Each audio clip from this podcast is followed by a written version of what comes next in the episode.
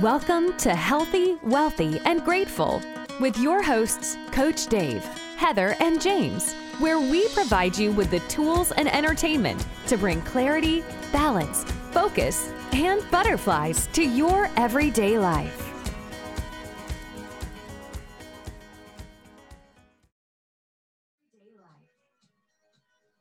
Hey, welcome back. It's still two thousand twenty. We're getting really close to Christmas. We've got some tools here for you that we want to give you today. You can visit our website out at w w w dot healthy wealthy and grateful dot com. And you can also join our Facebook group at Healthy, Wealthy, Grateful. And today we've got Heather and Coach Dave here and myself, James Johnson. We're back. And we, when we left, we were talking about butterflies and growing plants. But oh my God, Heather, where you live at, you know, I would have to move if the temperature hit that level. so, yeah, so how, so we're how do you grow plants in the wintertime? Yeah, we're expecting a uh, half a foot of snow here, um, which for Pennsylvania is not a lot of snow, but we'll see how quickly it falls. That usually dictates how dangerous it can become. Um, but that kind of precludes you from growing a whole lot unless you have a hothouse, a greenhouse, or you're willing to uh, create a artificial way to keep those plants warm. Uh, so I encourage people this time of year to grow peas on their window sills. And oh, okay. Peas are one of the most nutritious things you can eat. And so you can grow pea shoots in a sunny window and just literally cut them off and put them on salads or, you know, stir fry them. They're really tasty, but it's protein. So I know I'll make uh, Coach Dave very excited to have some more protein that in his sounds life. Amazing. And and I am going to try this because I am a black thumb and you are going to turn me into a green thumb. So I'm excited um, so about how, that. How do you All do right. this? I'm up like, for the challenge. We can do this, Dave. So how do you grow them? Like, what do you put them into? How do you drain them? How do you get the soil? What's going on there? Explain it. All right. So you definitely a soilless mixture would be good. So coconut coir is probably the best thing for putting something like pea shoots in. Uh, that way it's less likely to get um, fungus and less likely to um, get, you know, have problems. And so it'll be a soilless mixture. Um, and it will be, it, th- that's kind of a great medium for starting seeds. Pea seeds are probably one of the easiest things to start. You can go to the grocery store and buy a bag of dried peas and rehydrate them and plant them and they will grow. So we'll you don't see. have- We'll see. Yeah. All right, Dave, I got, I, I got this for you. You got it. You can do this. Come on, Dave. So, uh, yeah, so throw them in that soilless mixture. You're really just going to, you know, moisten them. So I like to soak hard seeds like peas overnight. So I would put them in a bowl overnight, cover them with water. What you'll notice is they're going to be nice and swelled up the next day. And right. then you can put them in your soilless mixture and then put them on a sunny window, cover them with a little bit of maybe plastic wrap for the first few days. And once you start to see a little bit of green, you can take that off and you're good to go. It's so kind of like when you were a teenager, Dave, you know, you put those seeds inside of that. that um, paper towels and you stuck them in your, oh, you didn't do that. Okay. I didn't do that. Yeah. You're not encouraging anybody to grow marijuana here. Uh, we, some states that's it's not legal, legal including mine. It's legal here. It's fine. It's all good. Okay. Now, Heather, who's said anything about marijuana? You just jumped right to that. I don't that, know. That is true. Maybe it was you that grew. Grow seeds in a pair of paper towel when they're a kid. I don't know. I didn't do that. Uh, me neither. Oh, maybe it was me. You were the only one. Yeah, T M I, my friend. It's all good. How about you guys? What are you guys getting doing to get ready for the holidays? All right. So for me, it's all about um, upping up everything for the year. For all of the people that I train, both online, both, both in the gym. I'm a big one for um, you know, people get busy. They go to holiday parties, or they d- did before everything. Um, and so they're, they're very busy overall. So I give everyone a holiday survival eating guide here. And it's, I mean, it's a whole thing. It's like exercise, it's eating, it's habit building, it's all of these things, um, which you can get in, below in the show notes. Um, and it's basically hooked up so that people are able to, to eat how they want to, how they want to during the, during this break period, and not gain like eight pounds, you know, because on average, between Thanksgiving and the New Year, people gain between five and seven pounds, oftentimes, which they don't lose the next year. So then it's five pounds, and then it's next year, it's another five pounds, and next, and then, you know, four or five years along, they come and they, they see me and they go, oh my God, things went horribly wrong. And I'm like, well, we could fix the, that. So, um, I am going to offer that to everyone who is interested in the, the, the, that. It is my holiday survival guide, and it's chock full of great things that'll help everybody.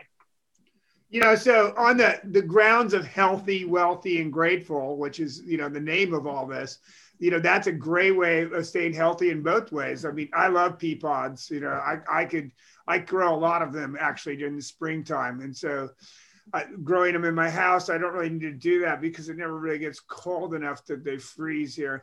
No, either here. If it either, does, right? I, I keep moving farther south.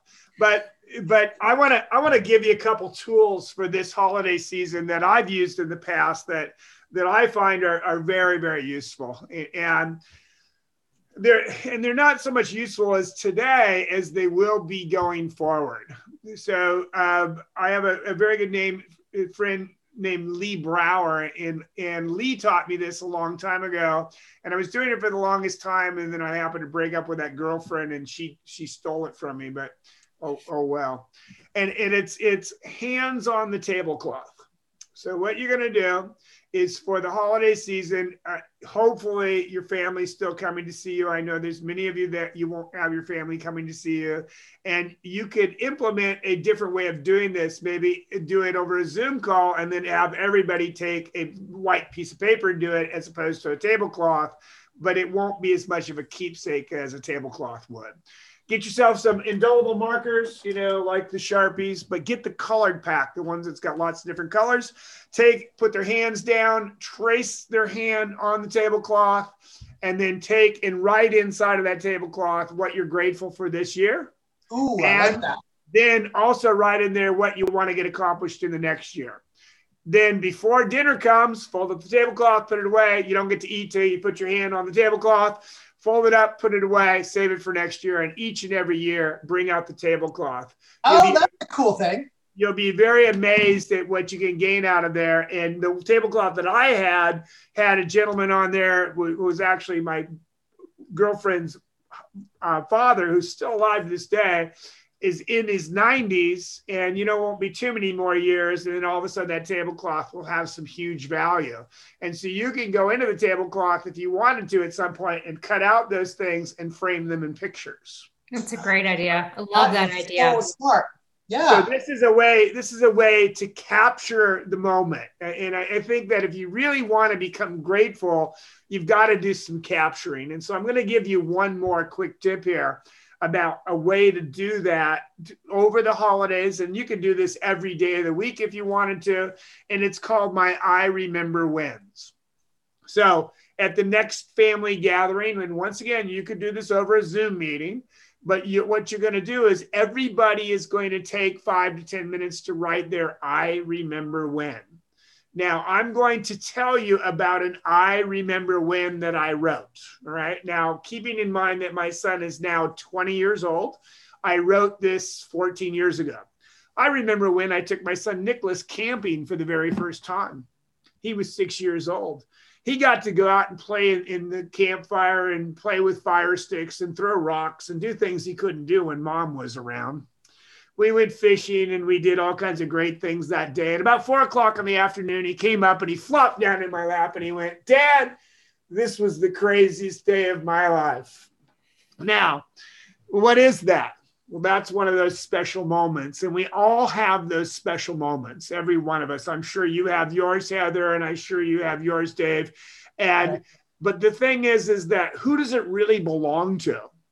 And if you were to ask me, I would say it belongs to me because, you know, he's twenty and certainly through his sixteen to twenty year age, you know, he probably, his attitude probably didn't remember all of that. All right. And, and it's getting better. But the reality is, is that once I put it on that piece of paper, now it belongs to anybody that reads it. It also belongs to you because I just shared it with you. Right. And that piece of paper goes in the I Remember When box. I have a rosewood box that I put those types of things inside. And what I submit to you is this: darkness and light cannot occupy the same space at the same time. So in the darkest moment of their life, say I was to pass away, they can reach into the box and pull out some light, right? So by doing this, what I want to encourage you to do when you do this is that if you're the one that's orchestrating this, write an I Remember When that makes fun of you, all right? And the reason why is because you're going to write your I Remember Whens, and then you're going to say, is there anybody willing to share? And most people will be sitting there like this, all right? And so what you go ahead and come out with one that you, uh, I'll go ahead and lead off and you read yours. And if you can get everybody laughing and engaged, then they're more likely to engage. Then everybody that's in there, right, right, right. Right. Interesting. So, I love that. I, yeah, I, this is a this is a great idea, especially in the era of COVID. If anything has been brought into focus, is, is that you're not you're not guaranteed tomorrow. And so these funny stories or anecdotes or things that are important to you, it's probably really important to get them down on paper. So I'm going to share one with you that kind of came to light over the weekend. Um, uh, Longwood Gardens is a place that's near and dear to my heart here in Pennsylvania. And a friend of mine, Carl Gersons, is the curator of the uh, conservatory there. And because our governor was going to shut down our conservatory, as well, um, as well as many indoor activities, I was fortunate enough to know one of Santa's helpers and be able to get in on a sold out night. Um, and when I was a little girl, my mom had a cactus, and this cactus was one of those cactuses that looks really fuzzy. Do you know what I'm talking about? Looks yep, like it has yep. hair. And I was about five years like old. Me. And yeah, not like you. Um, um, but I really wanted to touch it because it looked like a cat to me. It looked very fuzzy. And she kept telling me, don't pet the cactus. And so I was determined I was going to pet that cactus when she was no longer at home. So I waited for her to go out, and I had a babysitter, and I pet the cactus. Now, I happened to be at Longwood, and part of the display for Christmas were cactuses. And this little girl saw this fuzzy cactus, and she walked right over to it and was just about to touch it. And I said, don't pet the cactus. That's awesome. Other people's mistakes, right? Wisdom. It, it, you know, it's wasted on the on the the youth. Rather, the, you, you don't get any wisdom when you're a youth. Oh, that's very true. it, it's one of those great assets that you capture along the way. The um, so so the, the thing is is that. What I hope, what I hope to do inside of here is, is I, I can't stand motivational people. Rah, rah, rah. Feel positive, feel positive. Look, you need some tools, all right? So hopefully you can capture some of these tools. You know, Dave's giving you a guide on how to eat during that period of time. And, and Heather's showing you how to grow some pea pods in, in the middle of winter, in the middle of, you know, the Antarctic there in Pennsylvania. The tundra, and, the frozen tundra in Pennsylvania. We're going to grow pea shoots. You know, here's, not here's get pea pods, but pea shoots for sure. Create a new tradition. All right. So you can create a new tradition. I can tell you that, that when people die, the most important thing that dies with people is that which is in their heart and in their head. So start extracting that and start getting that out there. And, and remember to celebrate Agreed. The positive. Agreed. Great awesome. Advice. Really great advice. Good job. All right. So, what are you What are you doing for the holidays? What What do you got going on? Uh, so for us, we're going to j- just host our own. So it's just our, our uh, immediate family here. And then we're going to do uh, Zoom calls with everybody back home and on the East Coast. Um, we're going to do all of those kinds of things and just, you know, chat and everything else like that. I mean, it's, it's obviously harder. Um, we won't be able to, to spend time around each other, but we can s- certainly do Zoom calls and FaceTime and everything else like that. So we're going to just uh, do the best we're, we're uh, able to, to here.